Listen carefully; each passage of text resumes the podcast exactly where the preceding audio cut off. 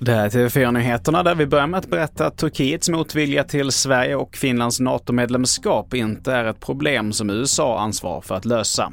Det säger amerikanska utrikesdepartementets talesperson Ned Price till Reuters. Men man har samtal med turkiska regeringen och man är övertygad om att konflikten kommer att lösa sig.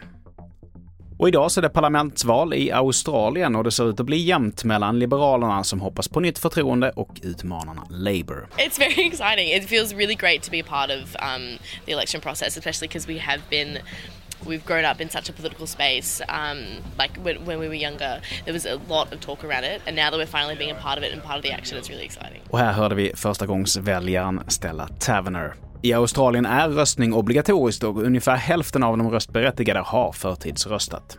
Och från Tyskland så rapporteras det om mängder av trafikolyckor, nedfallna träd och strömavbrott i ett oväder med kraftigt regn, vindar och åska. I Paderborn skadades 43 människor i en tornado och i Leipzig fick 45 000 besökare söka skydd när bandet Rammstein var tvungna att avbryta sin spelning. Nu på morgonen så är det fortfarande problem för både bil och tågtrafik främst i de västra delarna av Tyskland. Fler nyheter hittar du på tv4.se. Jag heter Mattias Nordgren.